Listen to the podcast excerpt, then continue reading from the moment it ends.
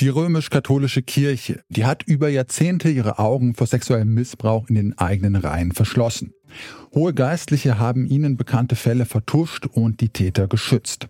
Aber nicht nur das weltliche Recht, auch ihr eigenes kirchliches Rechtssystem hat die katholische Kirche dabei oft missachtet.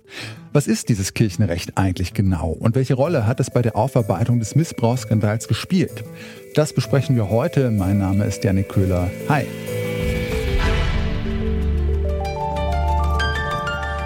Zurück zum Thema.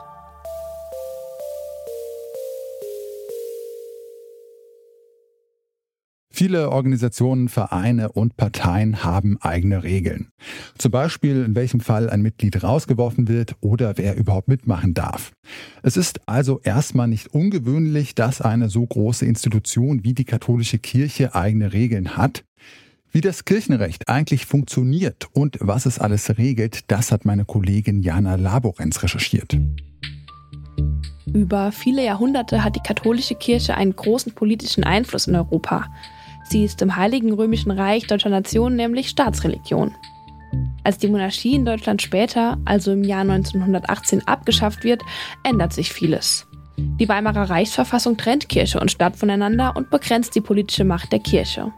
Sie darf danach nur noch ihre inneren Angelegenheiten nach katholischem Recht regeln und auch nur, solange sie damit nicht gegen weltliches Recht verstößt. Mittlerweile ist das Kirchenrecht im sogenannten Kodex des kanonischen Rechts festgeschrieben. Der bestimmt zum Beispiel, wer welche Ämter in der Kirche übernehmen oder wer heiraten darf. Eine Gewaltenteilung oder Grundrechte gibt es darin nicht. Der Bischof ist oberster kirchlicher Richter, Gesetzgeber und auch oberster Vollstrecker. Kirchliche Gerichte sollen nur die eigene Rechtsordnung der Kirche umsetzen.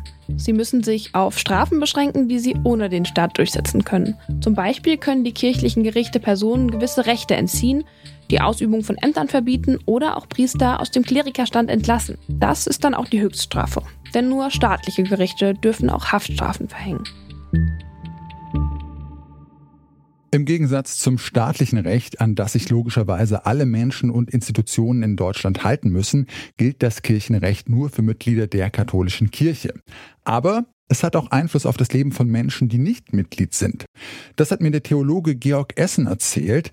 Er forscht an der Humboldt-Universität zu Berlin zu Recht und Religion. Georg Essen erklärt, wenn die Kirche Kitas, Krankenhäuser und Altenheime betreibt, dann gilt dort auch das Kirchenrecht.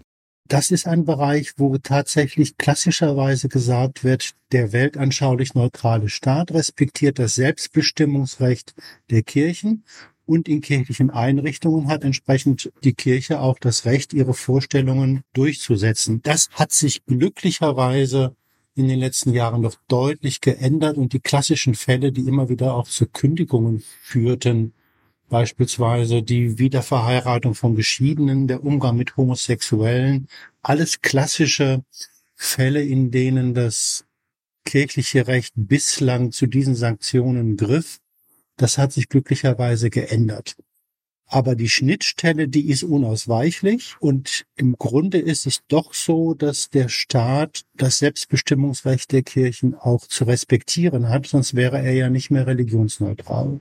Es gibt natürlich aber ja auch Beispiele, in denen Vergewaltigungsopfer ein katholisches Krankenhaus aufsuchen, um dort abzutreiben und dann da in bestimmten Fällen abgewiesen worden sind, obwohl die Abtreibung ja nach staatlichem Recht erlaubt wäre. Und äh, ja, kollidieren da nicht dann doch einfach so staatliches und kirchliches Recht sehr stark? Sie spielen auf einen Fall an, der sich vor Jahren in Erzbistum Köln zugetragen hat, noch unter dem ehemaligen Erzbischof Kardinal Meissner. Dies vorweg, das war ein himmelschreiender Skandal, dass eine Frau, die in Not war, dieser Eingriff verwehrt wurde. Das ist sozusagen völlig klar, dass das im Grunde wirklich schreiendes Unrecht war und eine Unbarmherzigkeit, die ihresgleichen sucht. Das nur vorweg.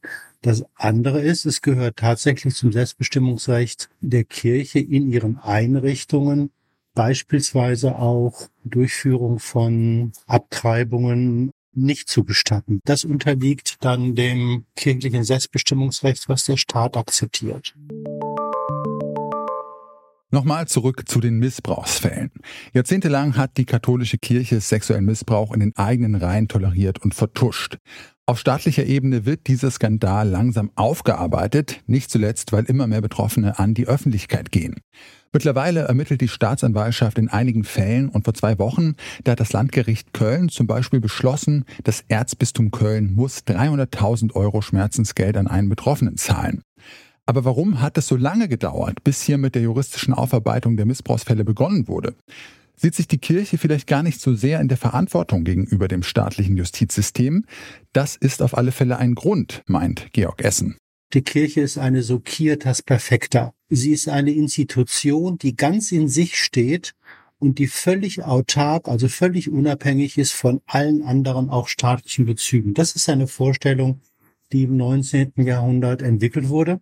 Diese Vorstellungen, muss man eindeutig sagen, gibt es. Und die haben dann natürlich auch dazu geführt, dass hier vertuscht werden könnte, dass auch entsprechende Reserven aufgebaut wurden. Das muss man sehr deutlich so sehen, wobei die eigentliche Pointe des Versagens ist, und das hat etwas mit der inneren Eigenart des kirchlichen Rechtes zu tun, dass beispielsweise die Meldung von Missbrauchsverdächten nach Rom eigentlich im kirchlichen Recht geregelt ist aber, und das ist sozusagen der eigentliche Skandal, in großem Umfang insbesondere Bischöfe in ihren Diözesen sich nicht an das geltende kirchliche Recht halten. Das ist in Freiburg zum Beispiel in massiver Weise vorgefallen. Und das ist sozusagen ein wirkliches Problem und hat natürlich mit der Eigenart des kirchlichen Rechtes zu tun, wo man ganz nüchtern sagen muss, weltliche Standards von Rechtssicherheit, Gleichheit vor dem Gesetz, Gewaltenteilung sind alles Kernelemente eines liberalen Rechtsstaates, den die katholische Kirche nicht kennt. Und deswegen konnte das überhaupt passieren, dass ein Bischof einfach so davon kam, obwohl er sich nicht an kirchliches Recht gehalten hat. Das ist unmittelbar auch so zu sehen. Die katholische Kirche hat sich also vor allem selbst geschützt und dabei nicht nur das staatliche, sondern auch ihr eigenes kirchliches Recht missachtet. Muss das Kirchenrecht also reformiert werden, wenn es bei dem Missbrauchsskandal so schlecht gegriffen hat? Es ist in den letzten, gerade was im Bereich Missbrauchs, Vertuschung, Aufklärung, strafrechtliches Kirche, die Kirche hat ein eigenes Strafrecht dafür. Es ist sehr vieles geschehen, das muss man ganz deutlich sehen. Die Regeln sind strenger geworden, die Sanktionen, die greifen auch.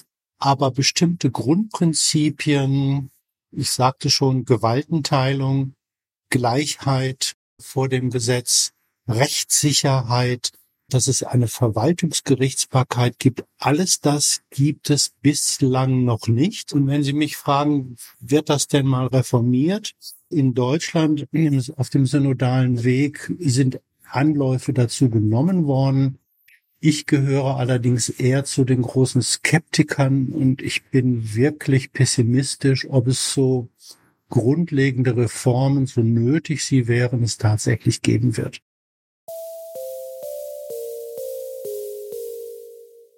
Das Kirchenrecht berührt unseren Alltag in vielen Punkten, auch wenn wir nicht Mitglied der katholischen Kirche sind.